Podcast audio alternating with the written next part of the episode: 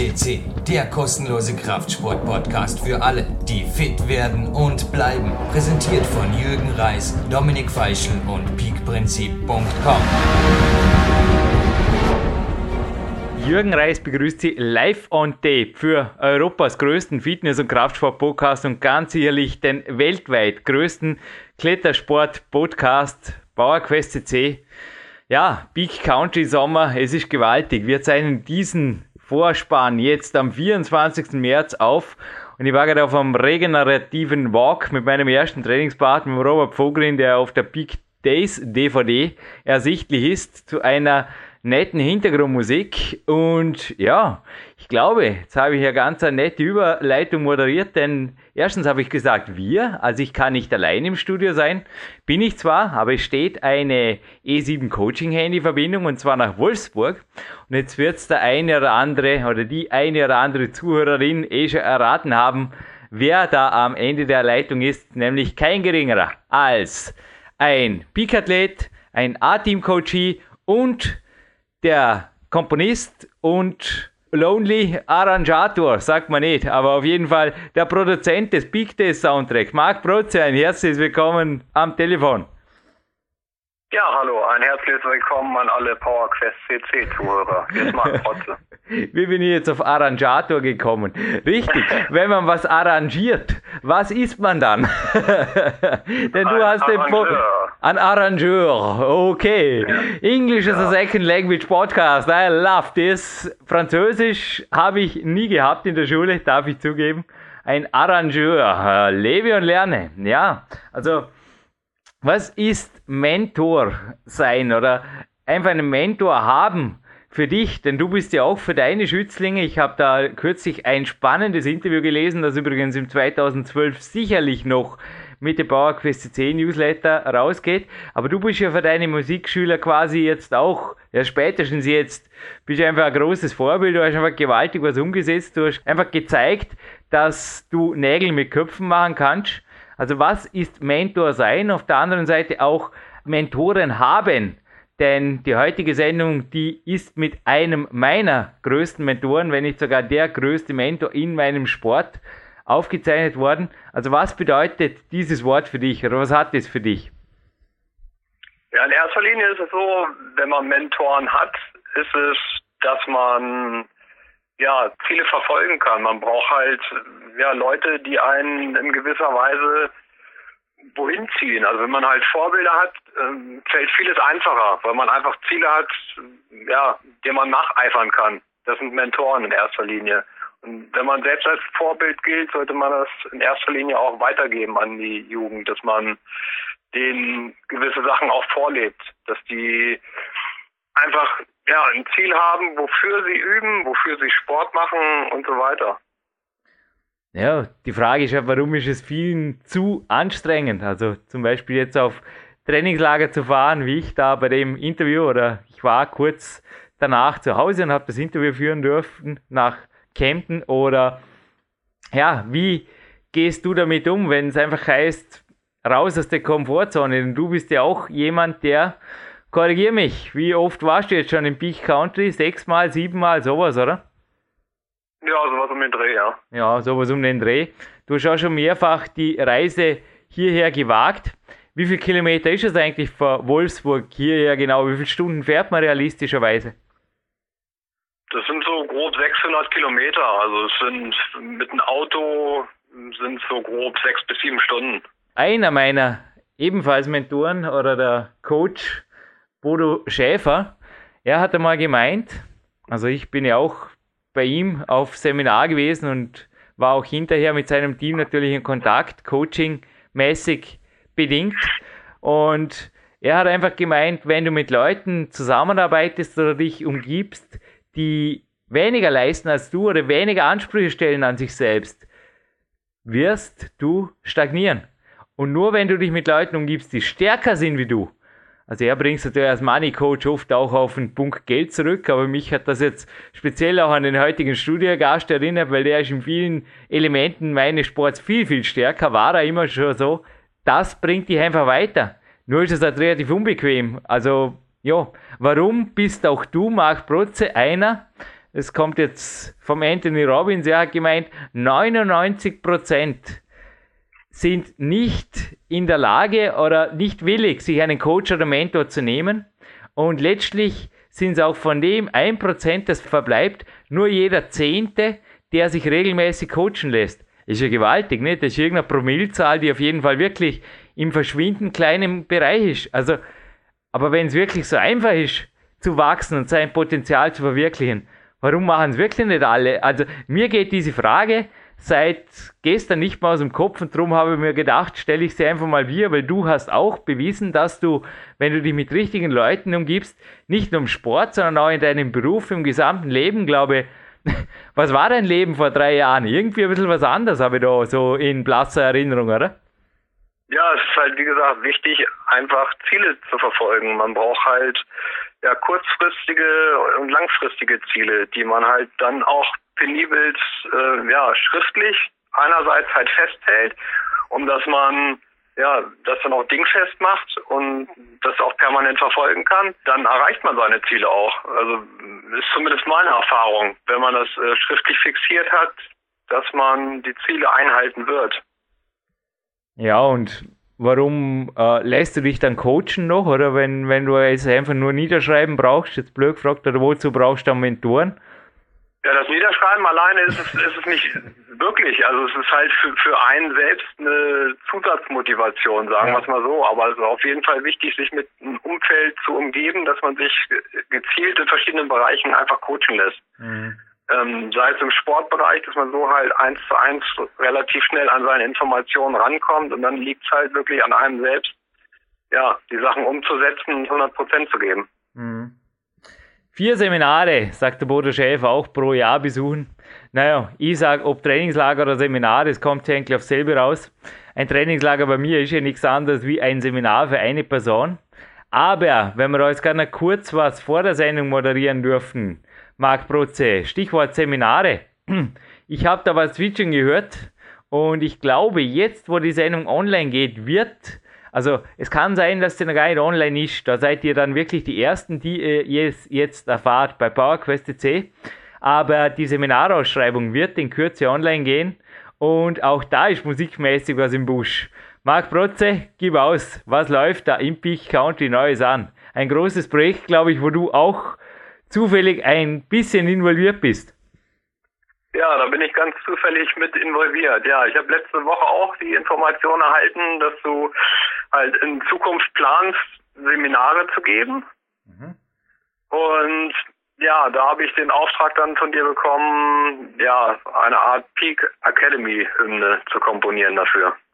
Peak Academy, das war ein Wort, das war ein Name. Ein zweiter Name des heutigen Studiogasts fällt natürlich auch noch, aber es ist so, 19. Mai ist das erste Seminar, ob überhaupt Seminare gebe, weiß ich gar nicht. Also ob man bei mir jetzt im 2012 vier Seminare besuchen kann, weiß ich nicht, wie es zeitlich ausschaut. Sehr viele Wettkämpfe, ich habe auch selber trainingslagermäßig einiges am Hut. Also nicht nur, dass Leute zu mir kommen, sondern dass ich auch selbst wegfahren werde, wird vermutlich darf jetzt auch mal so ankündigen, auch eine größere Amerika-Reise zu einem Mentor Ende Jahr eventuell anstehen, aber da gibt es dann auch noch genaueres dazu.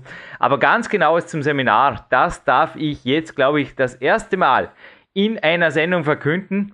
Es wird bei den nächsten zwei, drei Sendungen übrigens immer davor, vor der Sendung so einen kurzen Reminder nochmal geben. Braucht euch jetzt nicht alles aufschreiben, ihr findet es auch nicht in der Ausschreibung, aber 19. Mai, Samstag 19. Mai von 10 Uhr bis 16 Uhr. Und zwar ohne Mittagessenpause. Ja, warum? Das Seminar ist die Kämpferdiät. Und zwar sowohl für Einsteiger als auch für Fortgeschrittene. Also mir ist ein großes Anliegen, dass auch viele, viele Praxis- und Fragerunden reinkommen, also immer wieder auch die eigenen Pläne geschrieben werden dürfen, durchdiskutiert werden dürfen, nicht nur mit mir, auch mit anderen Teilnehmern und eventuell, ich verrate nicht zu viel, ich sage immer, ich, ich versprich nichts, ich halte lieber viel, eventuell werden sogar noch Experten in den Zuhörerrängen sein oder eventuell sogar ein Co-Referent. Ich muss noch schauen. Also alles der Reihe nach. Auf erste Mal versprochen, fix versprochen, ist der 19. Mai. es ist so, dass ihr, wenn ihr mit einer Fahrgemeinschaft anreist, was vermutlich ganz okay ist, auch umweltschutzmäßig, ihr euch bis zu 40% des Teilnehmerbeitrags sparen könnt. Informiert euch bitte über die Ausschreibung und meldet euch aber früh genug an, weil wenn da jetzt angenommen fünf Fahrgemeinschaften kommen zu vier Personen, dann ist das Seminar voll. Ja, also der Seminarraum am Landessportzentrum Vorarlberg, wo das Seminar stattfinden wird, in Dornbirn, fasst zwar bis zu 70 Personen, also ich habe mal gedacht, darf ein bisschen Überfluss sein, aber ich will nicht mehr Leute. Also ich will nicht mehr Leute so kann ich nämlich auf die Qualität coachen, die ich will. Es soll eine Mischung werden aus Personal Coaching und Seminar, also relativ ein innovatives Seminarkonzept, das auch viel im Dialog geht. Ihr müsst da nicht sechs Stunden im Jürgen Reis beim Quasseln zuhören. Nein, ihr werdet Zeit haben, auch, wie ich es gesagt habe, eure eigenen Themen aufzubringen und es wird ein spannender Workshop. Wir werden auch aktive Pausen machen. Natürlich gibt es ein paar Kämpfersnacks und ja, wie klingt das, Marc Brutze? Ja, das hört sich doch mehr als verlockend an, würde ich sagen. Was schätzt du? Du bist ja wirklich von sehr, sehr weit oben. Was schätzt du? Was ist realistisch? Weißt du, wenn man jetzt, man muss ja nicht um 4 Uhr losfahren, aber wenn man jetzt um, ja, was ist eine, eine halbwegs humane Wegfahrzeit? Für mich wäre es halb sechs, dass man um halb zehn relaxed in Dormen ist. Ich meine, es ist ja von der Autobahn weg zum Landessportzentrum. Du bist ja die Strecke sechs, sieben Mal gefahren. Morgens kommt man ja normalerweise gut durch. Wie weit entfernt von Peak Country würdest du den Kreis ziehen, den Radius, dass du sagst, das erreicht man ohne Übernachtung und ohne irgendwas, Marc? Ja, also ich kann aus Erfahrung bloß sagen, dass ich bis jetzt immer ohne Probleme durchgekommen bin. Also ich habe es immer so gehalten, dass ich so halb vier, vier morgens losgefahren bin und dann relativ zeitig so zwischen halb zehn, zehn da war. Ja. Da gab es im Normalfall keine Verzögerung. Ja, kann ich mir auch erinnern. direkt zu erreichen und da sollte es im Normalfall keine Probleme geben. Du meinst also mit meinem Zeitplan könnte man den könnte man einen Zirkel rausnehmen und circa einen 400 Kilometer Ring um Peak Country ziehen, oder? Dann kämen wir mal schon bis Frankfurt, Nürnberg, was haben wir da noch alles abgedeckt? Die ganze Schweiz, Österreich. Schaut gut aus, oder? Ja, ich denke, das ist mehr als realistisch. Also 400 Kilometer geht sie aus. Wenn nicht, ihr kriegt am Landessportzentrum, aber auch alles in der Ausschreibung im Fall, Sonderkonditionen. Genauso wie meine Coaches, sofern die Zimmer frei haben. Also dort, hey, bucht halt früh genug, wenn es euch ernst ist. Also stellt euch auf die Fürst drum, erfahrt sie auch als erstes davon. Ihr seid mir wichtig. Und auch noch, das sage ich auch gleich dazu, ich habe dafür gesorgt, dass ein Großteil der Teilnehmergebühren dem Projekt PowerQuest CC zugutekommen. Okay? Weil das Seminar mache ich und das ist auch was, wo ich einfach sagen will, das nehme ich zur Rücklagenbildung, besser gesagt, Rücklagenbildung ist gut. Ich kann nur hoffen, dass da nichts kaputt wird, das brennt der Hut. Na, ich, ich sage jetzt einfach mal, ich, ich nehme das mal zum die Kosten für 2012 äh, einfach in den Griff zu kriegen. Und wie gesagt, du, wenn man da Mischpult abbrennt, habe ich auch nicht ein Problem mit, mit der Organisatorin da oder mit der administrativen Helferin. Aber heute war eh relativ ruhig. Also die Telefongebühren halten sich nach Wolfsburg Gott sei Dank im Rahmen, aber ja, halt die Amerika-Telefonate und das Zeugs, das kostet ziemlich viel Geld. Aber wir kommen zu einem lustigeren Thema, glaube ich. Was heißt lustig? Lustig ist der Mann genauso wenig wie der Jürgen. Wir sind beide recht, glaube ich, ernste, auch leistungsorientierte Sportler und er ist mein größter Mentor.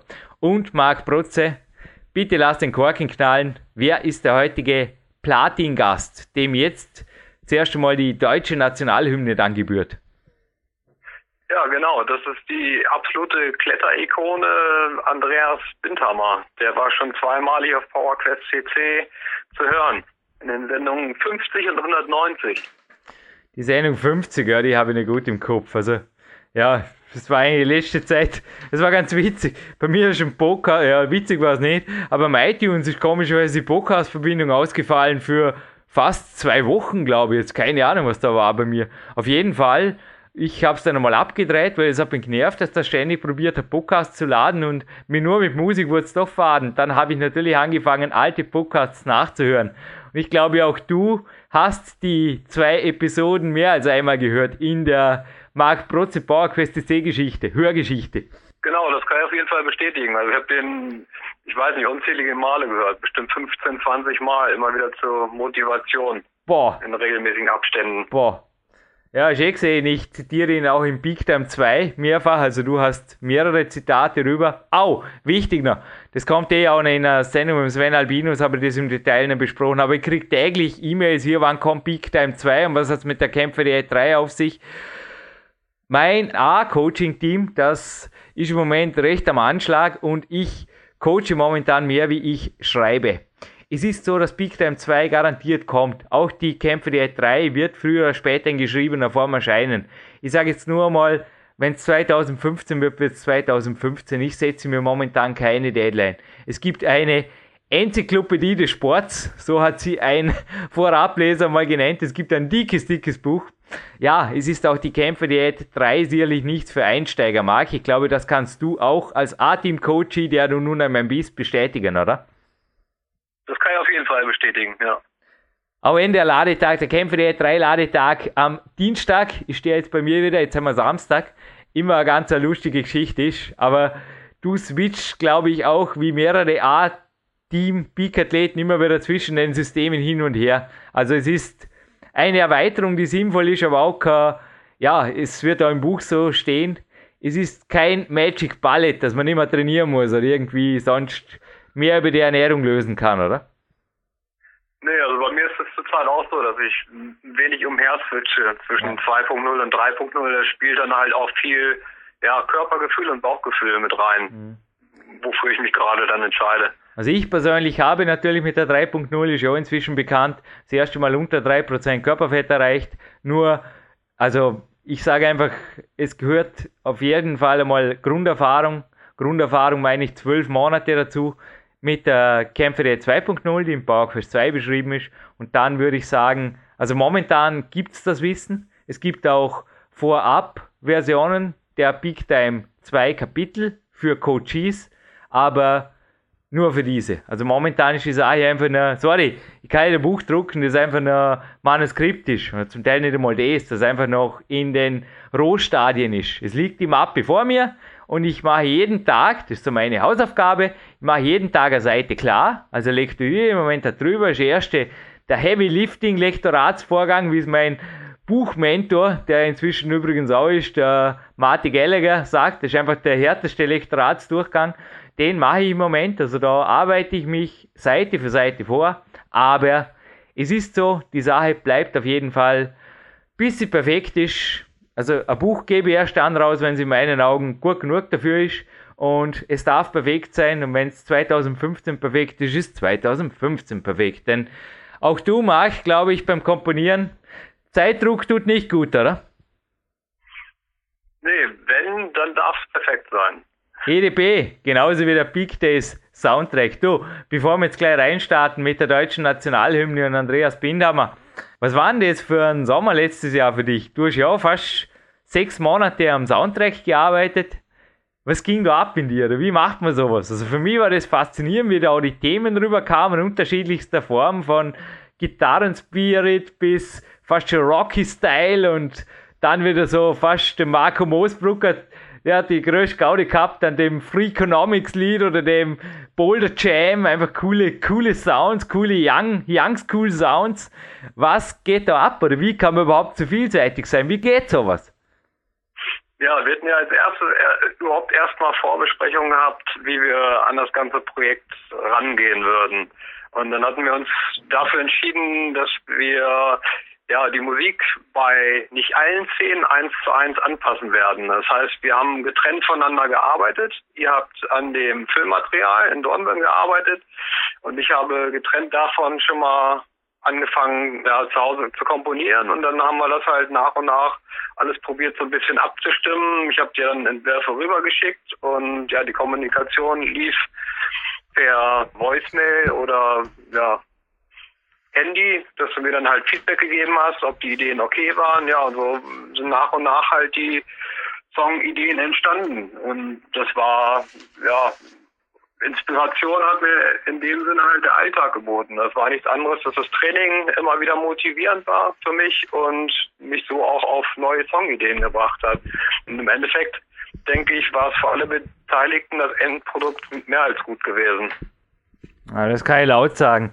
Und das Endprodukt gibt es nicht nur heute im Gewinnspiel, sondern das gibt es auch zu kaufen auf der peakprinzip.com und auf deiner Homepage, aber da haben wir einen direkten Link drauf, gibt es auch Hörproben, oder? Also die sind auch klasse. Also von der Qualität her, was kannst du sagen, wie, wie kommt es rüber auf einer High-End-Anlage? Ich kann sagen, fantastisch. Ich meine, der Download hat ja, korrigiere mich, 700 Megabyte, oder? Ja, genau. Also ich habe halt auch kurz vor Ende, vor, also die Songs waren eigentlich schon fertig gemixt gewesen, aber dann habe ich, hatte ich noch was rausgefunden und ja, habe die ganzen Songs dann nochmal komplett neu gemixt. Ja. Und ja, die Qualität wurde nochmal um einiges besser. Also ja, wie gesagt, halt die Songs kann man anhören bei mir auf der Homepage, da ist ein direkter Link drauf, das ist www.markprotze.com und da gibt es dann auch den aktuellen Trailer nochmal zu sehen, diverse andere Hörbeispiele und alles in High-End-Qualität. Und den Link auf die Peak-Prinzip.com, also wenn man es direkt kaufen will, den gibt es auch, oder? Genau, ja, das ist richtig, ja. Ja, super. Ja, also und im Abspann, wie gesagt, es gibt heute einen Soundtrack zu gewinnen, weil meinen Lieblingspullover, den Goldstream von Patrick Jacobi. Der übrigens letztes Mal richtig, das war die Gewinnantwort und www.goldstream-sportswear.de kam noch dazu. Das war crazy, die Gewinnspiele hier sind wirklich oft innerhalb von, wie macht sie das? Ihr hört sie in der Nacht Podcasts. Also wer in der Nacht Podcasts hören kann, kann auch um 4 Uhr morgens aufstehen und nach Peak County zu einem Seminar fahren. Anders geht es gar nicht. Sebastian Nagel setzt die Podcasts teilweise echt, also der ist ja ein bisschen ein anderer er ist eher eine Eule, also er ist eher ein Nachtmensch, ein anderer Tagesrhythmusmensch als der Jürgen Reis. Also er setzt die Podcast oft um Mitternacht rum rein und morgens habe ich dann oft schon hier im E-Mail-Postfach sehe ich die ersten Gewinnspielteilnahme und echt in vogelwilden Lösungszeiten haben die das gelöst. Jo, aber Marc, Musik gibt es jetzt gleich von copyrightfreier Version und dann im Abspann noch von dir, aber zuerst mal die deutsche Nationalhymne für jemanden, der sie sicherlich verdient hat. Und die latest News zu Andreas Binhammer. Also er ist derzeit 38, gerade noch übrigens, hat einen kurzen Geburtstag und hat schon Weltcups gewonnen, hat internationale Masters gewonnen, kann man übrigens auf der Wikipedia nach recherchieren, hat im Gesamtweltcup auch schon mehrfach Top-Platzierungen gemacht. Digital Rock ist übrigens auch immer eine Plattform, die sehr, sehr gute Informationen liefert. War aber auch Gesamtsieger im deutschen Sportklettercup und zwar 2002, 2003 und 2004 und hat kürzlich, also er ist nach wie vor gewaltig stark, stärker denn je sogar am Fels, mit X Hale im Allgäu, also er geht momentan eher outside-bedingt, unternehmerbedingt, eher nicht so in die Ferne, schaut eher, dass das nahe sehr, sehr gut ist oder besser gesagt, dass er sich die nahe Umfeldbedingungen zu seinen macht, hat er eine 9a, 9a Plus gepunktet und seinen bisher schwersten Boulder Fireblocker 8b Plus Fontainebleau oder 8c Traverse hat er gemacht. Jo, das ist crazy. Und zudem, und da werden wir schauen, ob du ihm im Abspann noch eine Freude machst, er wird sicherlich ein Feedback dazu geben, aber steht da nicht nur auf Snowboarden und auf Autos, das kann ich bestätigen. Der fährt nach Big Country von Wolfsburg aus in vier Stunden. Der ist ein wilder Treiber, der Andi. Echt, ich glaube, mit dem war er mal in vier Stunden in A-Kunden verdorben. Hua, da geht's ab. Und was da im Autoradio läuft mit super Maschinen, also mit ordentlich Bassboxen, das war oft auch Heavy Metal und Crossover. Ja, cooler, jung gebliebener, extrem starker Sportkletterer und Unternehmer. Und ich würde sagen, deutsche Nationalhymne, das Hauptinterview und wir beide hören uns in einem spannenden Abspann mit Gewinnspiel noch einmal. Marc Protze. Gut, viel Spaß beim Hören.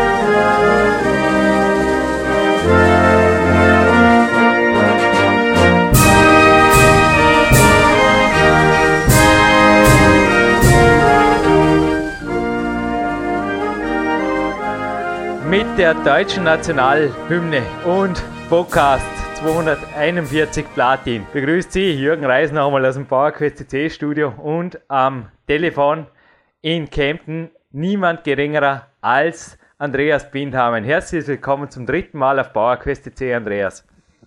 Danke, hallo Jürgen. Hallo Andreas. Herzliches Dankeschön. Ja, es war wieder mal recht eine hartnäckige Partie, dich noch ein drittes Mal zu motivieren, hier zu sein. Besser gesagt, ich glaube, an der Motivation fällt es nicht, aber du hast einfach sehr, sehr viel zu tun, oder? Nicht nur in deinen Projekten. Was spielt das Kletter- und Arbeits- und sonst noch Leben momentan mit dir? Ja, im Moment ist relativ stressig alles, weil ähm, wir haben jetzt gerade unsere Firma etwas expandiert und äh, ein neues Ladenlokal aufgemacht in Kempten und jetzt muss erstmal alles organisiert werden, es muss erstmal alles einspielen und es treten eigentlich relativ viele Probleme auf, mit denen man gar nicht gerechnet hat und äh, nebenbei versuche ich natürlich immer noch äh, zu trainieren und für meine Projekte fit zu bleiben. Ja, darum geht es im heutigen Interview, denn Probleme aufgetan haben sich bei dir zum Beispiel auch im Gegensatz zu mir dieses Jahr, also jetzt, wo wir die Sendung aufzeichnen, der 27. Mai 2011 übrigens, eine Sendung, die wieder einmal vormoderiert wird für 2012. Ich war ja dieses Jahr speziell relativ verletzungsgeplagt, zwei schwere Verletzungen. Das gab es bei dir eigentlich in der ganzen Karriere noch nie, gell? dass sich da Probleme aufgetan haben, verletzungsbedingt. Nee, also das, da muss ich sagen, da bin ich echt äh, relativ glücklich davon gekommen. Ähm, das Einzige, was ich ab und zu mal habe, sind äh, Hautprobleme halt, äh, die aber relativ üblich sind im Klettersport. Aber dadurch, dass ich relativ viel aufwärme vor meinen Trainingseinheiten und, und mich langsam rantaste an die Spitzenbelastungen, äh, bin ich da jetzt relativ verschont geblieben. Wenn ich jetzt da gerade ein bisschen Einspruch machen darf, du bist letztens, also wir haben uns vor zwei Wochen bei einem Trainingslagertag in Kempten getroffen. Es war super.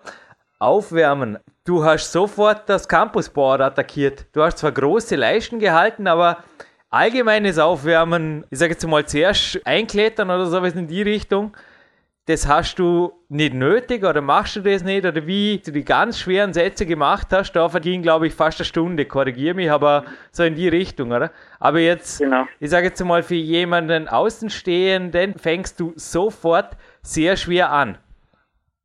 Ja gut, also das, das sind halt Sachen, die ich eigentlich gewöhnt bin und die ich eigentlich jeden Tag mache. Also ich habe halt angefangen an großen Leisten für den Oberkörper eine relativ hohe Belastung gleich zu fahren, aber nachdem ich das eigentlich jeden Tag mache, ähm, macht mir das eigentlich nichts am Einstieg äh, gleich das mal zu machen. Mhm. Also Du warst ja schon zweimal hier bei uns zu Gast natürlich, auf der Nummer 50 und 190. Übrigens beides Podcasts, die auch Anne K. Hoffmann im PowerQuest 2 gewaltig fasziniert haben. Darum hat sie da sehr fokussiert auch über dich geschrieben, über dein Training auch. Klettertraining ist ja was, was über mehrere Stunden sich hinzieht, weil es kam gerade eine sehr nette und Anführungszeichen Rezension rein zu PowerQuest 2, wo also auch ein Freund der Bodybuilding-Szene. Also ich habe natürlich auch Freunde in dem Bereich, aber er ist anscheinend zumindest kein Freund von mir oder meiner Trainingsphilosophie. Aber die entstand natürlich auch aufgrund der Aussagen deiner Wenigkeit. Ist jetzt keine Kritik in den Podcasts, weil ich trainiere genauso. Aber ein Klettertraining, das mehrere Stunden geht, ist in der Sportwissenschaft, speziell im Bodybuilding, kontraproduktiv. Es ist einfach Katabol, es führt zu muskelabbauenden Hormonen ab 90 Minuten und so weiter. Wäre dem so, bliebe dir ja nach gutem Aufwärmen, also ich glaube, ich habe nicht übertrieben mit einer Stunde bis zur Spitzenbelastung, nur noch eine halbe Stunde. Kann nicht so sein, oder wie siehst du das? Nee, ist schwierig umzusetzen. Da kann man nie alles abdecken. Also ich glaube, im Kletterbereich muss man das ein bisschen anders sehen. Aber Klettern ist ja auch Kraftsport. Also bei mir ist jetzt ein heutiger Klettertag auch. Ich habe morgens sehr gut aufgewärmt, nach ein paar Übungen am Griffboard gemacht, eine gute Stunde. Anschließend war jetzt der ganze Vormittag Bouldern angesagt mit einem super Trainingspartner, mit Marco Moosbrucker in der K1. Wir haben uns gegenseitig Boulder gebaut. Ja, und jetzt war kurze Mittagspause und jetzt haben wir 14 Uhr, jetzt bin ich bei dir. Und anschließend gibt es noch ein Gegenspielertraining. Ich glaube, ähnlich je nach Zeit, korrigiere mich, ähnlich gestaltet sich nach wie vor auch dein Trainingsalltag, oder wenn es die Zeit zulässt. Ja, wenn es die Zeit zulässt, dann kann man auch mal ein Split-Training machen. Allerdings im Moment ist es eher so, dass ich äh, auf eine Einheit konzentriere und die wird dann natürlich etwas länger. Also das muss man echt sagen. Dadurch, äh, früher habe ich sicher kürzere Einheiten gefahren, aber dafür mehrmals am Tag und jetzt mache ich heute eine konzentrierte Einheit. Aber die eine konzentrierte Einheit war also auch. Also ich bin ja letztens gegangen und du warst dann ein bisschen am Ausbouldern oder am Schuhe einklettern, besser gesagt. Ich habe fast ein schlechtes Gewissen. Also irgendwann habe ich gesagt, du, ich sollte jetzt da, ich habe meine neuen Climb X Schuhe da und die sollte jetzt mal gescheit einklettern, weil nächste Woche ist ein Wettkampf und ich habe dann angefangen zu bouldern, aber du hast zum Beispiel die gesamten fast vier Stunden, die wir da gemeinsam trainiert haben, gehangelt. Also fängst du dann hinterher einen Bouldern an oder immer vier Stunden Hangeln ist schon ist ordentlich. Ja, ich habe relativ viele Pausen gemacht dazwischen natürlich auch. Also man kann das Ganze auch straffen. Ähm, aber also ich finde ein Hangeltraining wird auf jeden Fall drei Stunden dauern weil sonst kann ich nie alles abdecken. Also ich, ich kann es mir nicht vorstellen, dass ich es anders umsetzen könnte. Und wir sprechen jetzt vom Maximalkrafttraining, oder? Also dein Bruder, der Christian, hat ja auch mal geschrieben, dass seine Trainingsumfänge rapide ansteigen in einer Ausdauerphase. Und ich glaube, auch deine Projekte verlangen ab und zu nach Kraft Ausdauer. Also Klettern ist ja wohlgemerkt sehr wohl Kraftsport. Da wird dann auch bei dir vermutlich der Trainingsumfang noch steigen, oder was die Zeit angeht. Gut, klar, der Umfang steigt, aber eben auch die Pausen mhm. zwischen äh, harten Versuchen, also in, in einem Projekt, äh, sagen wir mal irgendwie was im 9a-Bereich, dann hat man sicher mal 40 Minuten Pause dazwischen, bis man wieder vollständig erholt ist. Stichwort Pausen. Dr. Robert Ernst, der übrigens auch in einem Privatgespräch einmal mir gegenüber sehr lobende Worte von deiner Person gesprochen hat, hat ja in einem Interview hier 2011 ging das online, vor kurzem, jetzt wo wir das aufzeichnen, gesprochen von der magischen Eieruhr, mit der die Johanna da immer wieder die Satzpausen hat abstoppen lassen. Bei dir gab es vorletzte Woche jetzt nicht wirklich ein Piepsen oder eine Eieruhr. Wie timest du die Pausen? Weil ich habe das Gefühl gehabt, das ging einfach so, dass die Qualität erhalten blieb, aber gerne in deinen eigenen Worten natürlich. Du bist gefragt, Andreas.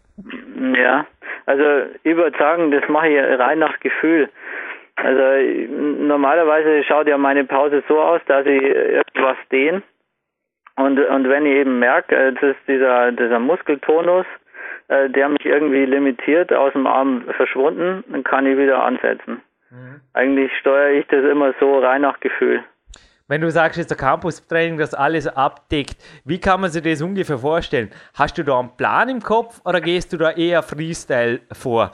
Also, übrigens jetzt auch gleich, sorry fürs kurze Abschweifen, aber bevor das vergisst, ein Foto wird online gehen zu diesem Podcast, wenn du es erlaubst, Andreas. Aber man sieht dich da mit zwei Fingern an einer Leiste hängen. Und ich war derjenige, der da ich weiß nicht, bin ich zwei oder drei Sekunden rangegangen mit zwei Fingern, auf jeden Fall, das war Limit. Du hast drei Klimmzüge gemacht, das war wirklich für mich auch gewaltig. Also Goldfinger, das Master hast du gewonnen, aber du scheinst nach wie vor die Goldfinger Power zu haben, auf jeden Fall. Andreas, wie gestaltet sich so circa ein Training? Also wenn wir jetzt wieder zurück circa fast schon in die Trainingslehre des Krafttrainings gehen, wie viele Sätze, wie viele Übungen, wie viel Pausezeit, wie viele Züge? Gibt es da ein Schema X oder wie gehst du vor?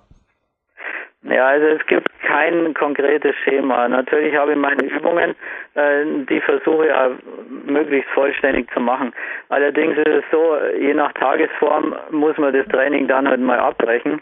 Normalerweise gehe ich so vor, dass ich von den äh, großen Muskelgruppen eigentlich übergehe zu den kleinen. Das heißt, äh, das sind dann einzelne Finger, die dann halt trainiert werden. Aber wenn ich merke, äh, beim Dreifingerhangeln, äh, es wird zäh, es wird anstrengend, es macht eigentlich keinen Sinn mehr, dann lasse ich es bleiben und, und gehe nicht mehr dazu über, mit zwei Finger jetzt irgendwie Hängeübungen zu machen. Also so, so teile ich mir das ein. An guten Tagen mache ich es dann eben so, dass ich die zwei Finger auch noch mitmache. Und, und wenn es wirklich gut läuft mit zwei Fingern, dann, dann kann ich auch mal mit einem Finger was machen. Könnte man das resümieren in Qualität bleibt Trumpf? Und was mir gerne eingefallen ist, könnte das ein Grund sein, dass du über all die Jahrzehnte weg verletzungsfrei bliebst? Ja, das kann durchaus so sein, weil ich habe es selber schon mal oder öfter eigentlich schon festgestellt, wenn man was erzwingen will, dann, dann äh, fängt es gleich mal an zu ziehen. Und über diesen Punkt gehe ich eigentlich nie raus, wenn ich merke, jetzt beim zwei Finger hängen zum Beispiel oder bei diesen zwei Finger Klimmzügen, fängt es irgendwo im Gelenk an zu ziehen. Dann höre ich sofort auf damit. Und äh, es gibt sicher Leute, die, die können sich darüber hinwegsetzen und ziehen es dann trotzdem durch. Und äh, das kann natürlich dann schon chronisch werden. Also. Dennoch habe ich da gerade ein Interview vor mir, da heißt es, aufgeben gibt es selten bei dir. Und ich spreche jetzt von Projekten im Freien. Und du hast ja eben auch geschrieben, es gibt Routen, die stehen einfach dauerhaft unter Wasser. Dennoch glaube ich, die perfekten Bedingungen, die hast du selbst in Routen, die nicht dauernd unter Wasser stehen, auch nicht gerade jeden Tag. Wie schaut es da aus? Wie gehst du da wirklich an die Grenze? Weil in einem Projekt, wenn man dann einfach nur die Chance sieht, dass es geht, fällt es da nicht ein bisschen schwerer. Der innere Schweinehund ist es nicht. Das ist das Gegenteil davon. Das ist der innere, ich will dich jetzt das Projekt klettern sehen, weil ich habe heute die Chance und riskierst du eher was oder wie gehst du dort vor? Ja, es ist schon so, wenn man draußen ein Projekt vor Augen hat, dann riskiert man da deutlich mehr eigentlich, als man es im Training machen würde. Allerdings ist es so, wenn jetzt ein Projekt, das ich gerade projektiere, ähm, nass ist, gerade an den, an den schwierigsten Stellen oder es ist eine Unterbrechungsstelle drin, die man unmöglich an dem Tag klettern kann, dann muss man halt das Ganze als Training sehen Man muss sich halt dann motivieren, einfach die einzelnen Passagen äh, sich anzutrainieren damit man einfach fit bleibt für die Bedingungen, äh, wenn es dann mal durchstiegstauglich ist eigentlich. Mhm. Zweifelsohne, ja. Dennoch dort gehst du mehr ans Limit oder sagst du auch, okay, wenn das Fingerloch einfach ein bisschen feucht ist oder so, dann verzichte ich lieber an dem Tag auf den Durchstieg und die langfristige Gesundheit, weil ist schon faszinierend. Also du bist immer noch da. Also du hast auch letzte Woche zu mir gesagt, auf meine Frage, wie lange man schwer klettern kann, du hast mit der Gegenfrage geantwortet, kommt darauf an, was schwer ist. Und dann habe ich gesagt, ja, also ich denke, 9a, 9a plus ist nach wie vor die absolute Weltspitze und was soll's. Ich denke, wenn du gesund bleibst, gerne jetzt wieder in deinen eigenen Worten, du bist jetzt 38, dieses Niveau noch beibehalten oder sogar steigern kannst. Also da eine Schätzung abzugeben ist ist, ist echt schwierig, weil irgendwie hängt es auch sehr stark vom Umfeld ab. Also wenn man mal irgendwie den Punkt erreicht hat, dass man wirklich zeitlich einfach gar nicht mehr zum Trainieren kommt über einen längeren Zeitraum, dann wird es natürlich schwierig, dass man weiterhin leistungsfähig bleibt.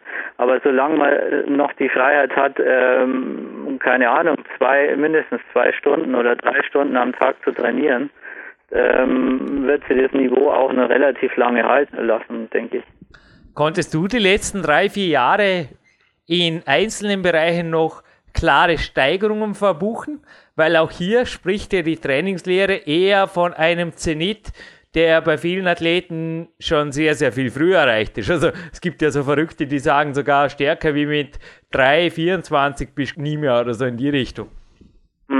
Ja, also die Steigerung ist schon und so äh, sehen und zwar in den Bereichen, die ich früher halt vernachlässigt habe, weil es damals einfach noch nicht so wichtig war. Jetzt gerade äh, im Bowler-Bereich oder im Maximalkraftbereich, da kann man halt durch Ändern des Trainings noch einiges erreichen.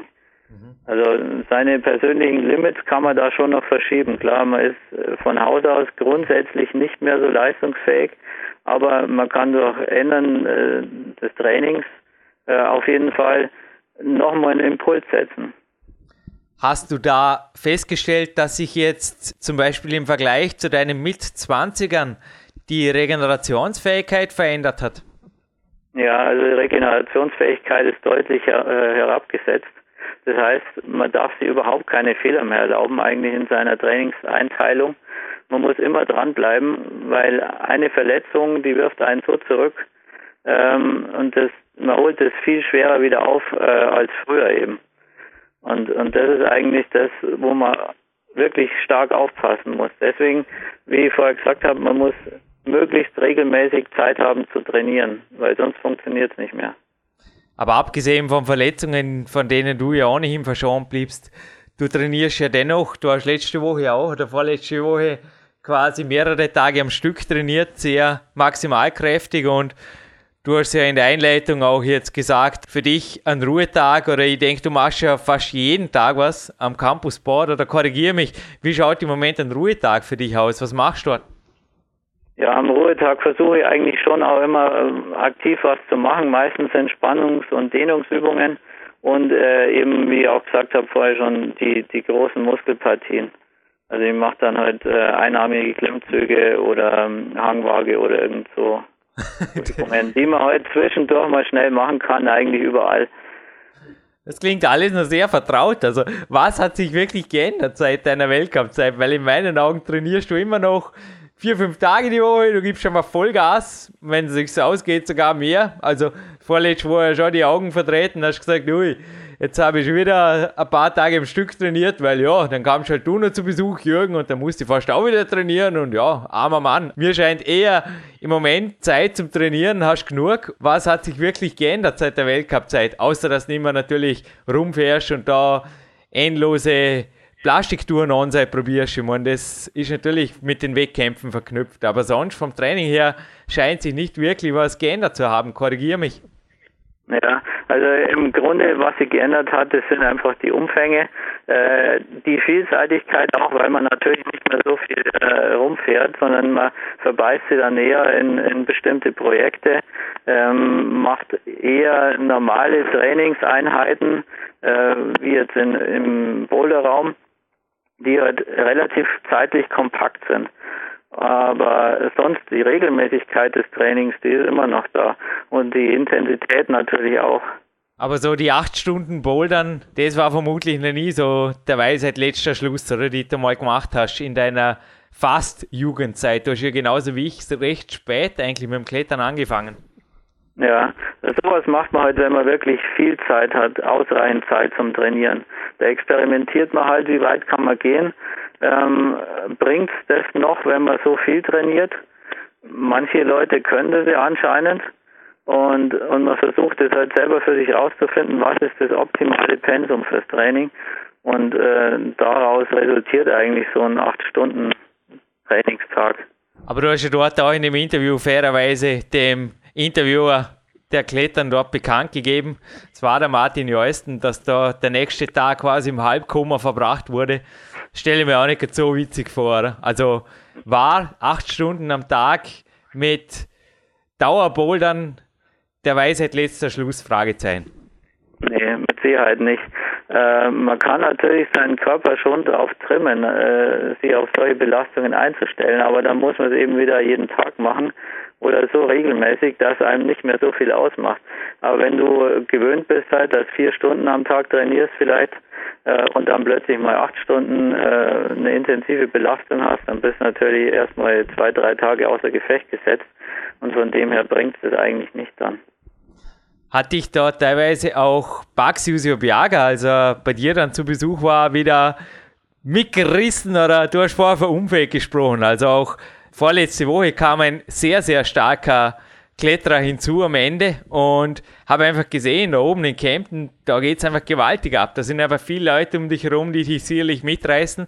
Du hast mir ja in einem Privattelefonat gesagt, du boulderst so gut wie nie alleine, schaust einfach immer, dass du einen Trainingspartner hast. Habe ich mir inzwischen auch angewöhnt, wann immer möglich, dass jemand mit mir bouldert oder mich herausfordert. Es tut einfach gut.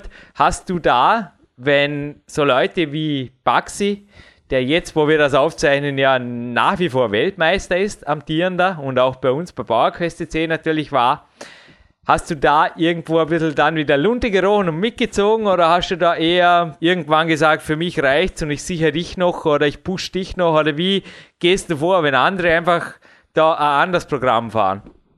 Ja, also ich versuche dann schon mal einfach da mitzuziehen und ich bin ja ganz dankbar, jetzt zum Beispiel als, als Pachi mal eine Woche hier war. Das ist natürlich schon die Gelegenheit, mal ähm, einfach live mitzumachen.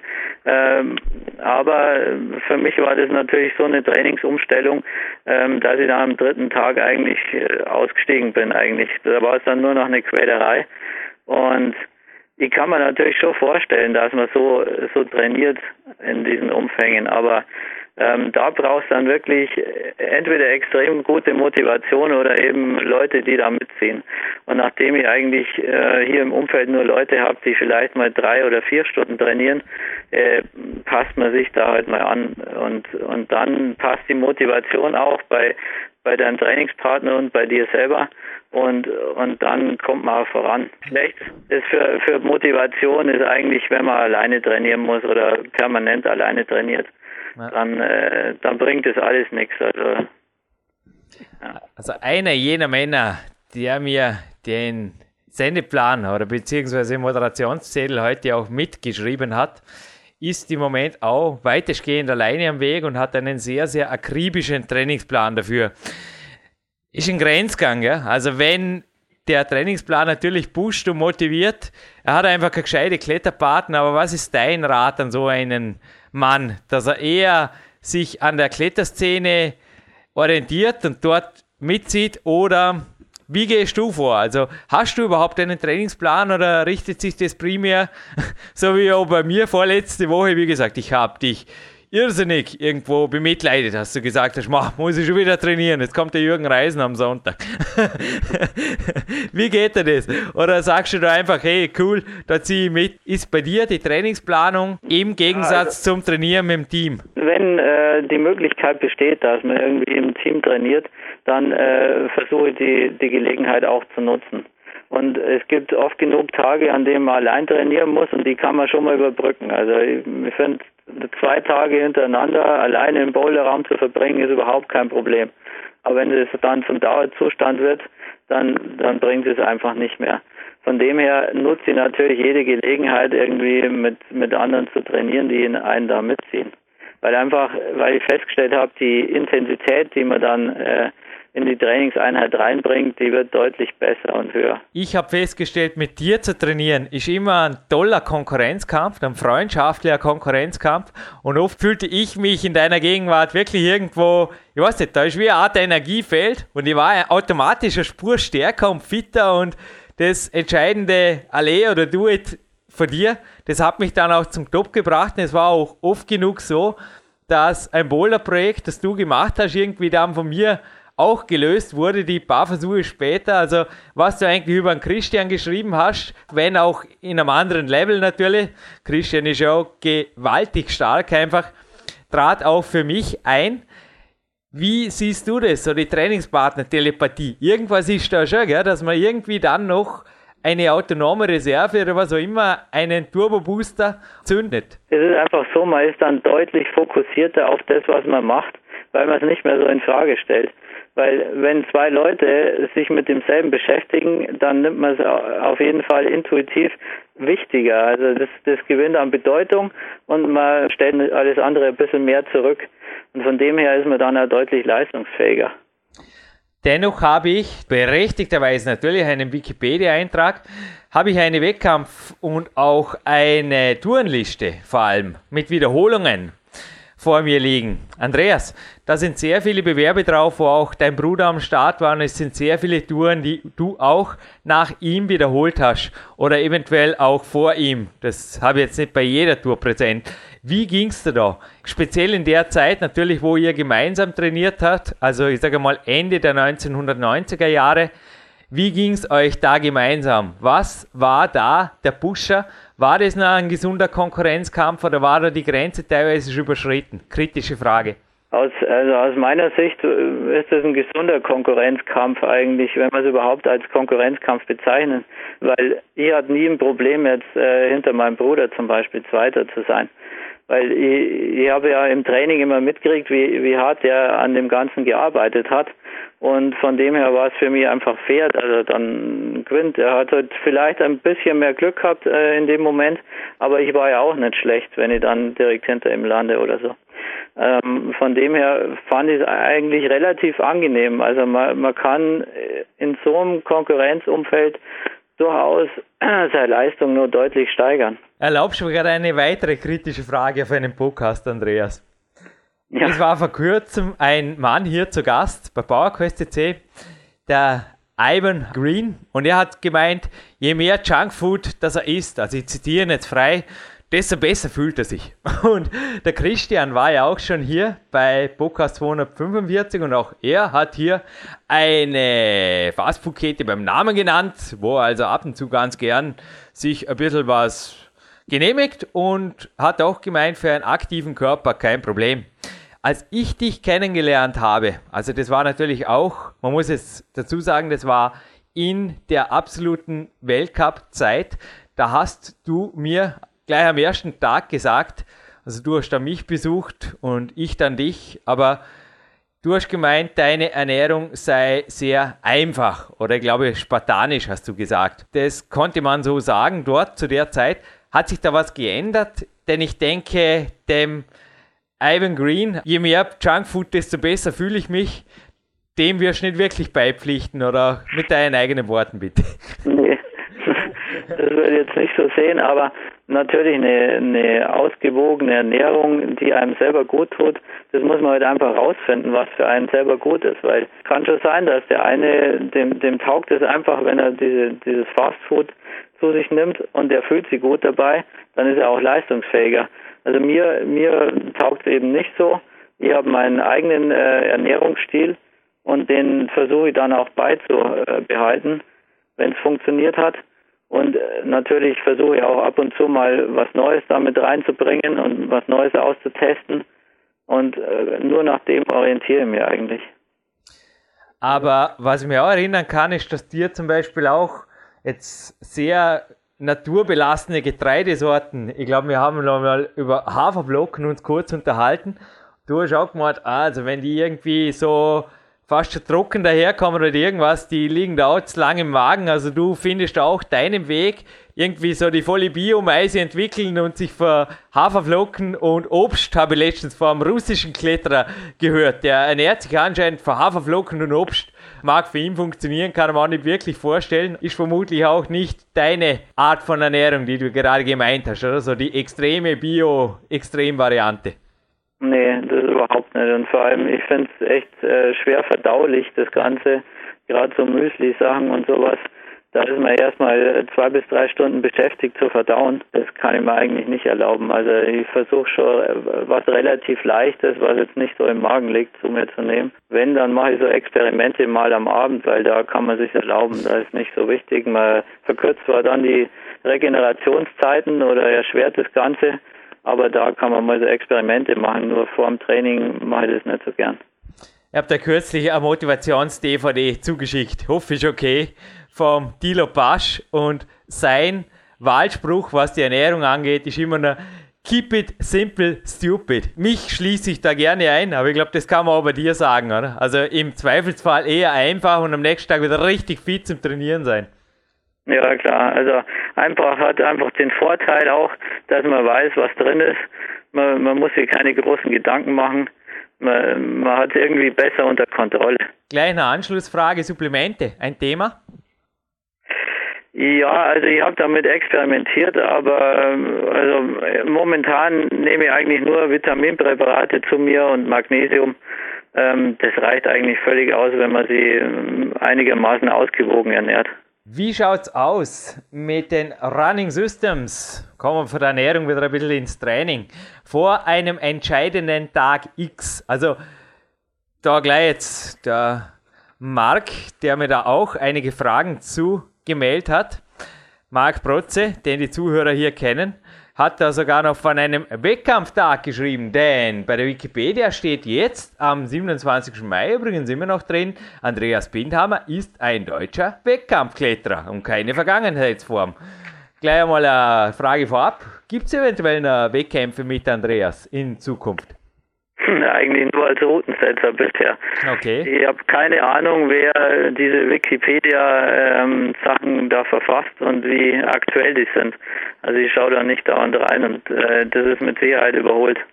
ja, aber wie gesagt, ist ja jetzt bei dem Datum, wo der Podcast online geht, eventuell schon längst korrigiert und überholt. Es sind übrigens einige Dinge, die, die so nicht so ganz stimmen. Aber wie gesagt, ich bin auch nicht die Wikipedia. Aber ich kenne dich dafür.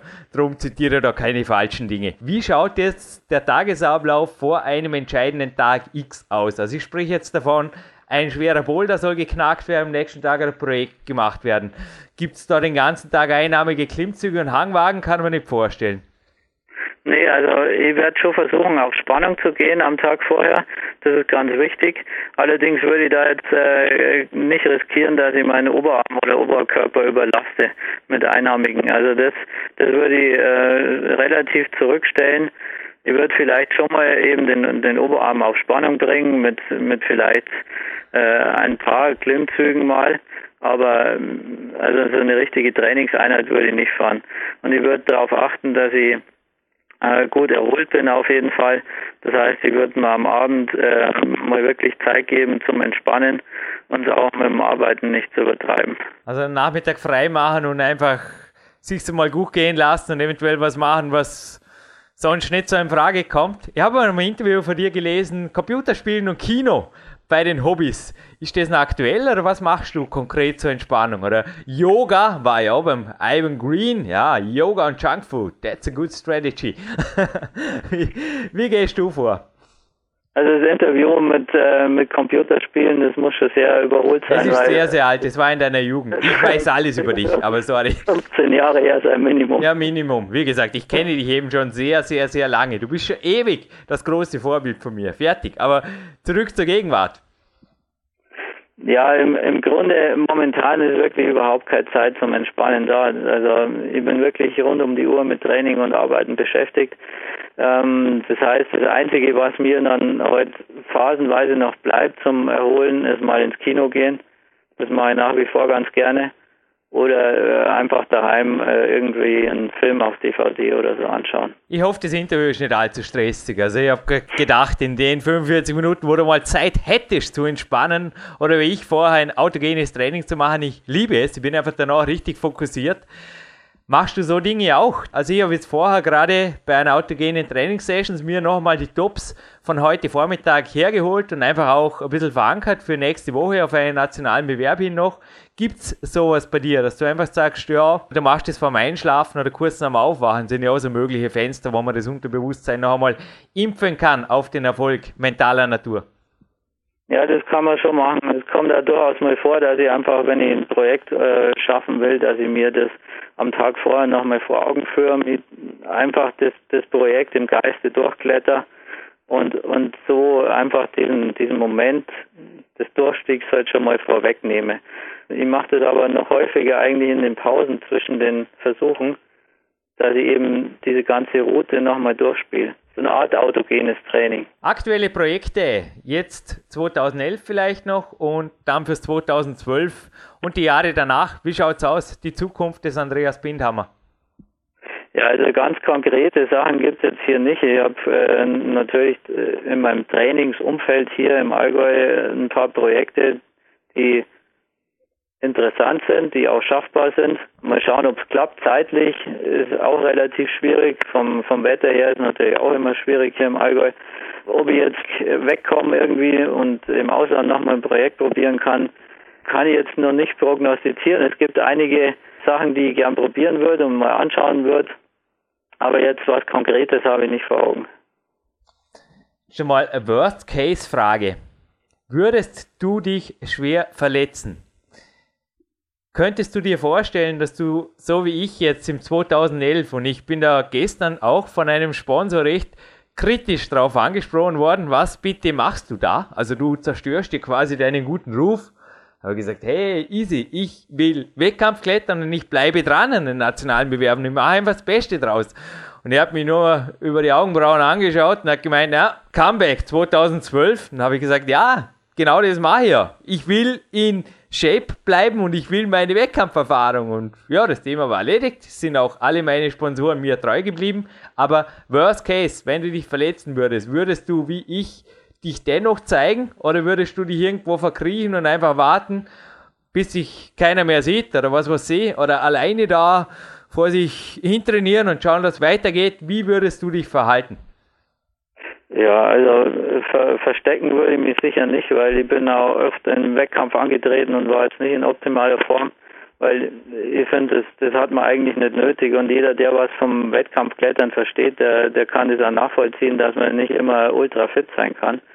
Und ich würde natürlich vor mich hin auch wieder Aufbautraining machen für mich alleine, aber natürlich ab und zu mal aus dem Ganzen wieder rausgehen ähm, und schauen, wo steht man gerade, wie, wie sieht es denn aus im Vergleich zur Konkurrenz, ähm, was tut sie denn noch so in der Szene.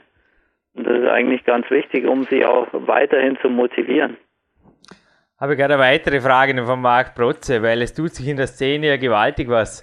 Du hast da, schreibt die Wikipedia und das muss man jetzt auch sagen, ob das überhaupt stimmt, mit 16 Jahren einen Kletterkurs besucht. Ich dachte, es sei sogar mit 17 gewesen, aber zum Lesen um war es auf jeden Fall, oder? Mhm. Adam Ondra, Stichwort.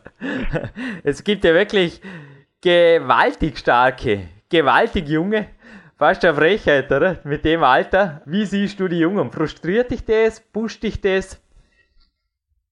Mm, ich sehe das eher ganz, ganz neutral. Also das ist halt jetzt einfach ein anderes Umfeld, als wir früher hatten. Die haben eher die Gelegenheit, auch ohne dass sie selber mobil sind, äh, richtig gut zu trainieren. Vielleicht hätte ich das früher auch gemacht. Also es ist einfach eine ganz andere Zeit, muss man sagen.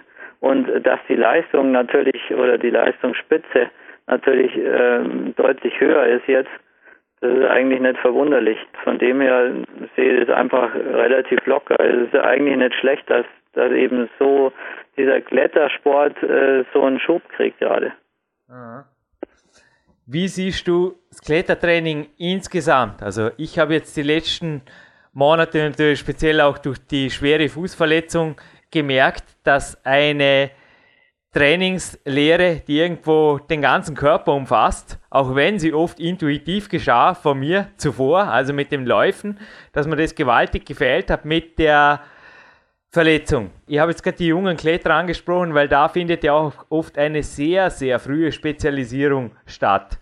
Wie siehst du nach wie vor, wie betreibst du das auch selber? Also ich gehe jetzt auch hinterher, obwohl es regnet, auf meinen kleinen Berglauf hier. Ich liebe es momentan, das tut mir so gut am Nachmittag. Erstens bin ich in der frischen Luft, zweitens kriegt der Rücken und der Fuß, ich habe im Moment wirklich das Gefühl, der wird aufgebaut durch die Lauferei, die Joggerei, die lockere Joggerei. Machst du so was in die Richtung oder wir sind beide keine 15 mehr? Oder haben sich da bei dir nie irgendwelche Überlastungserscheinungen, egal in welchem Körperteil, eingestellt aufgrund des, weil Klettertraining ist immer irgendwo ein bisschen einseitig? Hm, ja, also momentan muss ich sagen, äh, konzentriere ich mich voll und ganz aufs Klettern, weil die einfach zu wenig Zeit haben, noch andere Sachen zu machen. Aber es ist sicher nicht verkehrt, vielseitig zu trainieren. Und äh, ich denke, dann hat man deutlich mehr Motivation für seinen, äh, seinen Kernsport eigentlich. Aber du hast mir auch vorletzte Woche gefragt nach Gegenspielerübungen und ich darf einige davon auch mit der Eingenehmigung vom Ingo Filzwieser, vom österreichischen Nationaltrainer, in meinem nächsten Buch veröffentlichen. Also du bist sehr wohl offen interessiert an Neuem. Wir haben ja ein bisschen über die neuen Trainingstools, die ich hier in Dormien habe, diskutiert. Also die Rollstange und das Balanceboard. Du interessierst dich und du bist offen für Neues und ob es dann umsetzt oder nicht, das entscheidest du dann. Wie gehst du vor? Aber du hast mir sehr viele Fragen gestellt vorletzte Woche. Ja, also mich interessiert sowas schon, äh, vor allem wenn es jetzt äh, Klettersport betrifft, da, dass man nochmal Fortschritte erzielen kann durch Trainingsumstellung. Dafür war ich eigentlich schon immer offen und ich, ich würde so ein Trainingstool eigentlich auch dann eine Chance geben und das mal über mehrere Wochen ausprobieren, äh, um zu sehen, ob es was bringt im Nachhinein. Würdest du dich abends eventuell nach in einem zweiten Split dich an sowas noch spielen? Oder sagst du, der mh, hm, Unterarm hat Ruhe verdient? Ich spreche jetzt auch ein bisschen die Vermischung von Maximalkraft und Kraftausdauer an, weil natürlich sich am Pump reinlassen am Abend oder da noch ein paar hundert Klimmzüge machen an einem Klimmzugbalken oder irgendwas oder einer Stange, das kann ja quasi auch, also Stichwort vernichten kann sich jeder Idiot es kommt nicht von mir, das kommt auch von einem Nationaltrainer, aber da ist auch irgendwo was Wahres dran. Oder wie siehst du da die Belastbarkeit oder die Grenze? Weil Baxi Usobiaga wird angesprochen, da scheint es ja diese Grenze nicht zu geben. Mhm. Also dieses ähm, ja, bewusst ins Übertraining gehen und sich vernichten, bis nichts mehr geht, davon halte ich eigentlich gar nicht viel. Und vor allem, wenn man eine neue Übung ausprobieren will, dann sollte man das eigentlich schon am Anfang vom Training machen, im gut aufgewärmten Zustand, aber man sollte noch nicht platt sein, weil sonst kann man nie erkennen, ob dieses äh, Trainingstool, das man neu einführen will, überhaupt effektiv ist. Extremfall Baxi, Du meinst auch, dass der die Übungen gewöhnt ist, die er da am Ende noch macht und auch die gewaltigen Gewichtswäschen, Umfänge, die sie auch im Tivoli in Innsbruck beobachtet haben. Also mir wurde davon berichtet und gemeint, das ist sehr gewaltig, was der da Züge und Geschichten gemacht hat und noch einmal und noch einmal und noch einmal. Ist das Gewöhnung oder ist das einfach etwas, das er braucht? Oder wie siehst du die Sinnhaftigkeit? Weil da kann man ja sehr wohl sagen, der vernichtet sich. Oder wie siehst du das? Ja, das ist sehr, mit Sicherheit die Gewöhnung. Und äh, er vernichtet sie deutlich weniger als jemand, der es jetzt nicht gewöhnt ist. Mhm. Ich bin mir sicher, bei ihm ist es nur wirklich verhältnismäßig effektiv. Aber er muss sich ja dessen bewusst sein, dass er das halt dann wirklich über einen langen Zeitraum so durchziehen muss, weil ähm, kurzfristig wird er das nicht machen können. Weil da äh, regeneriert er einfach gar nicht mehr wahrscheinlich. Zurück vom Baxi zu dir natürlich. Die Kernübungen. Die Kraft kommt aus der Mitte, heißt es im Kampfsport. Angesprochen sind die Bauchmuskeln. Gibt es da spezielle Übungen, die du die letzten Jahre eingeführt hast oder die du forciert hast? Weil die Hangwaage, die ist nach wie vor perfekt, das kann ich beweisen. Habe ich vorletzte Woche gesehen. Gibt es da noch was, was du draufgekommen bist? Bauch-Rückenpartie, denke ich, für jeden Sportler interessant. Was gibt es da für Basisübungen und für erweiterte Übungen eventuell, die du evolutioniert hast die letzten Jahre? Also im Grunde mache ich wirklich eigentlich nur meine, meine Hangwaage und die mache ich relativ regelmäßig. Und was natürlich auch die Spannung äh, mittrainiert, ist auch am Campusboard, weil da darf ja der Körper relativ wenig schwingen. Speziell an den kleinen Leisten muss man immer unter Spannung sein. Und äh, von dem her glaube ich, brauche ich auch äh, keine zusätzlichen Übungen mehr. Ja, das kann ich bestätigen. Hast du die einarmige Hangwaage schon mal probiert? nee. Das, das glaube ich, ähm, würde ich koordinativ gar nicht hinbringen. Sind so Dinge Ziel für dir? Wenn jetzt jemand zu dir kommt, also ich hatte auch schon mehrere Leute hier bei Trainingslagern, speziell so eher aus der Turnerszene, die immer einfach gewaltiges Zeugs demonstriert haben, wozu der menschliche Körper fähig ist, kann ich jetzt einfach mal nur sagen. Motiviert dich sowas oder sagst du dann einfach, äh, ich bin Kletterer, das habe ich nicht nötig? Nee, also wenn ich es erzählen würde, wenn es einer vormacht, dann würde ich natürlich versuchen, das nachzumachen. Weil ich denke mal, normalerweise von, von der Muskulatur her müsste sie auch hinbringen können. Und ähm, wenn, dann liegt es an der Koordination ähm, und das würde ich dann schon versuchen, irgendwie in den Griff zu bekommen. Ich denke, dieses Interview war ein sehr, sehr schönes Platin-Interview. Du sollst wieder zur Arbeit. Das heißt, in den Griff bekommen sollte ich auch einen krönenden Abschluss. Andreas, es war ein super Interview und jetzt die große Minute für dich. Ich möchte jetzt noch einmal eine ordentliche Ansage hier. Ich sage immer, der Moderator hat hier nicht zu werben. Es bleibt ein werbefreier Podcast und der Studiogast, der darf, nennen wir es nicht Werbung, er darf einfach PR machen für diejenigen, die ihm was geben. Wir haben es am Anfang gehört. Die Arbeit hat die zufällig auch einen Homepage-Namen, gibt es einen Firmennamen. Also her mit allem, was dir was bringt, weil dieser Podcast ist nach wie vor ein riesen Podcast. Viele Leute werden dir jetzt zuhören. Also raus mit der Sprache. Sponsoren, Firmen, Homepages. Also Sponsoren ähm, ist natürlich in erster Linie zu nennen Edelried und mein Schuhsponsor Red Chili und natürlich mein Ernährungssponsor Powerbar. Wenn Sie jemand für Outdoor-Bekleidung und Ausrüstung interessiert, dann soll er mal auf outdoorsports24.com schauen. Da findet er sicher alles, was er braucht. Alles klar, Andreas. Dankeschön. Und jetzt gibt es für dich noch von Marc Protze komponiert, du hast es dir gewünscht und du wirst es bekommen, eine Hardcore-Version, denn St. Anger ist ja auch der Name einer deiner schwersten Touren in Arco und das verrät schon einiges, die da ein bisschen inside der Musikszene sind. Ein Metallica-Fan, Original Metallica können wir da aus Copyright-Gründen vermutlich auch 2012 am Podcast nicht vorspielen, aber es gibt einen, der kann das mindestens genauso gut, wenn nicht besser. Es gibt ein Gitarrensolo aller Metallica von Mark Protze für dich zum krönenden Abschluss. Wie klingt das? Das klingt gut. Here we go. Und für dich gibt es natürlich dann die High-End-Version auch nochmal. Ich glaube, die bringen da gerade auf CD dann noch mit, dass es knallhart wird im Bowlerraum in Kempten, wenn ich dich das nächste Mal besuchen darf. Danke, Andreas. Perfekt. Bis bald.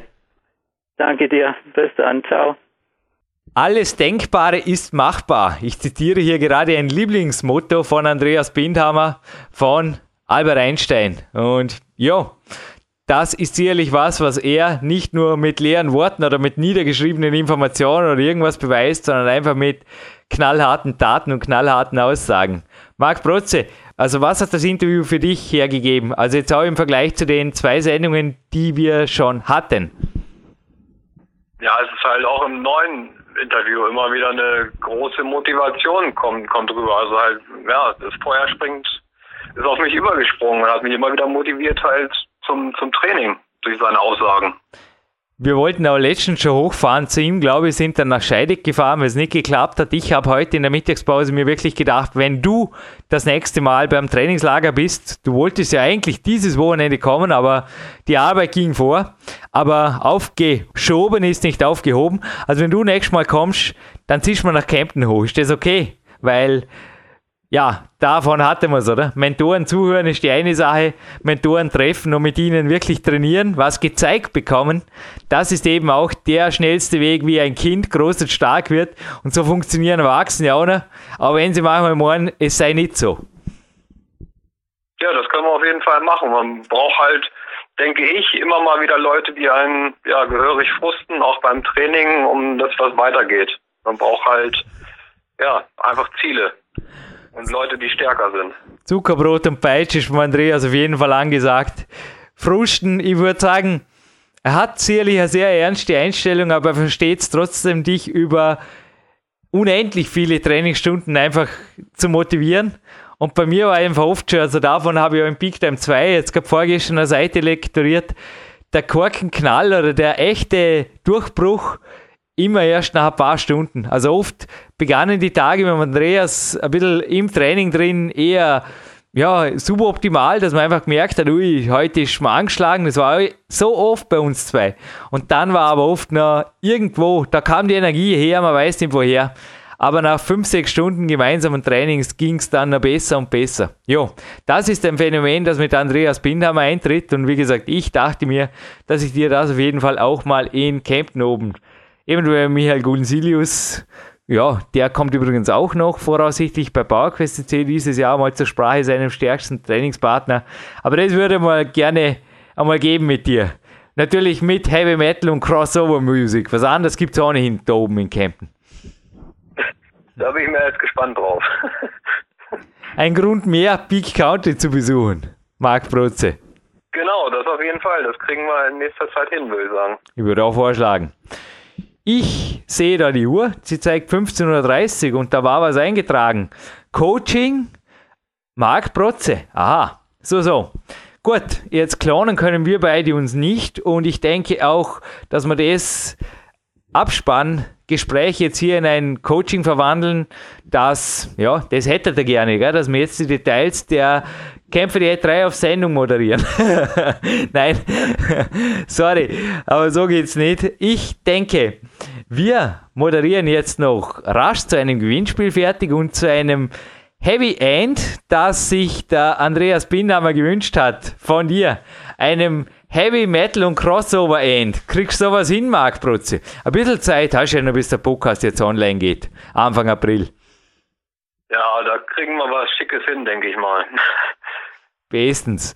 Denn nicht wie in der Sendung moderiert, in der, in der Hauptsendung ist das natürlich jetzt direkt im Anschluss gekommen, sondern wir haben gedacht, wir sparen uns das als Finale Grande auf und ein Gewinnspiel. Es gibt heute, wie gesagt, einen Soundtrack zu Peak Days, also zu meinem ersten Film Peak Days mit einem Komponisten und Arrangeur, Marc Protze, zu gewinnen als Download-Version. Und die Gewinnfrage. Marc, hast du dir was einfallen lassen? Ja, ich habe mir was einfallen lassen. Wenn es okay schön. ist, eine Gewinnfrage reicht oder plus Zusatzfrage? Oh, fang du mal an. Wenn es zu leicht ist, dann stelle ich eine Zusatzfrage. Okay, alles klar. Also vor einigen Jahren hat der Andreas ein Extremklassiker eine Route geknackt. Das heißt, die Route heißt La Rambla Ja? und ist mit 9a plus bewertet. Ja. Und zwar die genaue Gewinnfrage lautet, wann gelang Andreas die dritte Wiederholung und somit die erfolgreiche Begehung des Extremklassikers La Rambla, welche mit 9a plus bewertet wurde. Und da würde mich das genaue Datum interessieren. Das ist rauszufinden im Internet. Cool. Weil ich hätte eine Gewinnfrage gehabt, ich habe gestern so ein Rotpunkt gibt's da, das war cool. Habe ein Rotpunkt-Magazin durchgeblättert aus dem Jahre Schnee, sage ich immer. Ich glaube 19 irgendwas, also 1999 oder sowas. Und da war ein PR-Artikel drin, das war wirklich witzig, dass der Andreas Bindhammer jetzt mit seiner Firma und dem Bruder da mit Master Range an den Markt tritt und da war nicht einmal eine Internetseite dabei, also es war so eine erste, nur so eine redaktionelle PR-Meldung, so quasi, die gibt's jetzt auch noch als Geschäftsleute, nicht nur als Kletterer und da war ein Artikel drin und das erzähle ich dir jetzt am Coaching. Es gibt tatsächlich einen extra, aber das ist jetzt keine Gewinnfrage mehr, wie gesagt, das ist nur ein Off-Topic. Es gibt einen der stärksten Kletterer und Boulderer Deutschlands, der hat tatsächlich eine Heavy Metal Band. Gut, habe ich gesagt. Ist es nur eine Side-Information und ja, das erzähle ich dir jetzt beim Coaching und vielleicht balten wir das einmal auf für eine ganz, ganz gemeine Gewinnfrage. Also wer irgendwann einmal die Frage präsentiert kriegt und sagt, hey, das habe ich schon recherchiert und jetzt gewinne ich das Gewinnspiel, dann go for it. Könnte gut sein, dass diese Gewinnfrage irgendwann im 2012 wieder auftaucht, weil das haben wir nicht in Ruhe lassen. Dass es wirklich Leute gibt, die sich da genauso wie der Marc Protze zufälligerweise mit zwei Extremsportarten, nämlich Bouldern und I am playing in a Hard Rock Band, die Kante geben oder sich gegenseitig pushen. Das ist echt cool. Nur dazu hat er die Mitglieder seiner Gruppe irgendwo vom Klettertrip in Südfrankreich kennengelernt. Das war echt cool. Aber wie gesagt, ich erzähle jetzt am Telefon von dem, der da so stark und so musikalisch ist. Ist das cool, Marc? Okay, da bin ich gespannt drauf. Gut, und die Zuhörer, die kriegen jetzt was von dir, nicht von ihm, nein, die kriegen es von dir. Und das gibt jetzt die, wie nennen wir es, die Andreas Bindhammer German Crossover Hymn. Oder was machen wir da? Ja, Richtung gehen. Ich durfte ja beim Peak Day, Ja. das dürfen wir vielleicht noch sagen, ich durfte beim Peak Day Soundtrack, danke übrigens, wollte dir echt einmal sagen, es war mir eine große Ehre, den Songs die Namen geben zu dürfen. Also, es war, es hat mir irre Spaß gemacht, Marc. Also, wenn wieder mal jemand brauchst, der das macht, also da stehe ich zur Verfügung, okay? Das ist, das war wirklich, das war Spaß. Das war teilweise ein Tag Arbeit, Nachdenken. Arbeit ist übertrieben, es war ein Tag Spaß. Einfach nachdenken, wie heißt dieses Lied? Oder welcher schöne Name ist diesem Baby von Marc Brutze gerecht? Das war ein Spaß.